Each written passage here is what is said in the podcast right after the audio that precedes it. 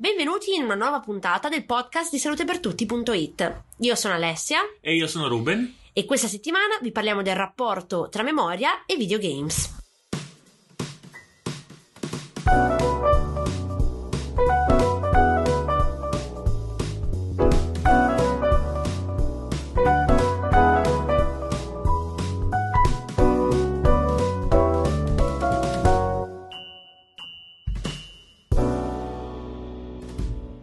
Il declino della memoria è una dura realtà che molte persone si trovano ad affrontare durante la terza età e che può anche significare l'insorgere di patologie debilitanti come il morbo di Alzheimer. Secondo uno studio pubblicato lo scorso gennaio dagli scienziati del centro di ricerca neurologica Neuroscape dell'Università di San Francisco in California, il tempo trascorso nella realtà virtuale attraverso un videogioco potrebbe aiutare gli anziani a mantenere la propria memoria in uno stato vigile e sano il più a lungo possibile. È stato sviluppato un videogioco in realtà virtuale, primo nel suo genere, che può migliorare la memoria in adulti sani ed anziani. Nel gioco, intitolato Labyrinth VR, i giocatori indossano un visore VR e camminano su una pedana che permette loro di muoversi come se fossero effettivamente in un labirinto. Lo scopo del gioco è camminare attraverso quartieri e aree di dimensioni sempre più grandi, completando missioni di crescente complessità per progredire con la trama attraverso 42 livelli. Lo studio ha coinvolto 48 anziani cognitivamente sani, con un'età media di 69 anni.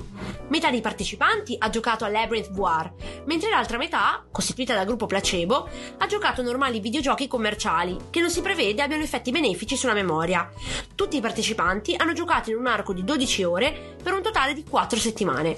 Durante le sessioni di gioco i giocatori camminano sul posto e muovono il proprio corpo, compiendo un esercizio fisico che ne aumenta il flusso sanguigno cerebrale. Gli studiosi hanno riscontrato un miglioramento di un importante tipo di memoria a lungo termine, la cosiddetta memoria ad alta fedeltà, la capacità di distinguere nuovi oggetti da quelli molto simili visti in precedenza. I risultati hanno mostrato che i partecipanti al gioco in realtà virtuale hanno migliorato significativamente la loro memoria ad alta fedeltà rispetto al gruppo placebo. Il team di ricerca auspica che tali giochi possano servire come intervento digitale negli adulti più anziani, affetti dal lieve deterioramento cognitivo, definito come un notevole declino della memoria e del controllo dell'attenzione. Questi risultati suggeriscono che a seguito dell'esperienza virtuale 75 su 100 adulti anziani cognitivamente sani si comporterebbero come i giocatori più giovani. Anche in Italia è stato riscontrato un aumento dell'utilizzo dei giochi online che è cresciuto soprattutto tra gli utenti over 55. Tra gli over 65 si parla di una crescita del- dal 7 al 15% addirittura dei videogame utilizzati. Incredibile. Perciò non demonizziamo i videogiochi e se vediamo che un nostro parente più in là con gli anni o il nostro nonno gioca a qualche gioco online, non fermiamolo, anzi incentiviamolo, incoraggiamolo perché fa bene alla salute. Esatto, e i nipotini saranno più felici, possiamo dirlo? Possiamo dirlo, non lo so, perché se il nonno li batte forse non sono felici. Hai ragione anche tu.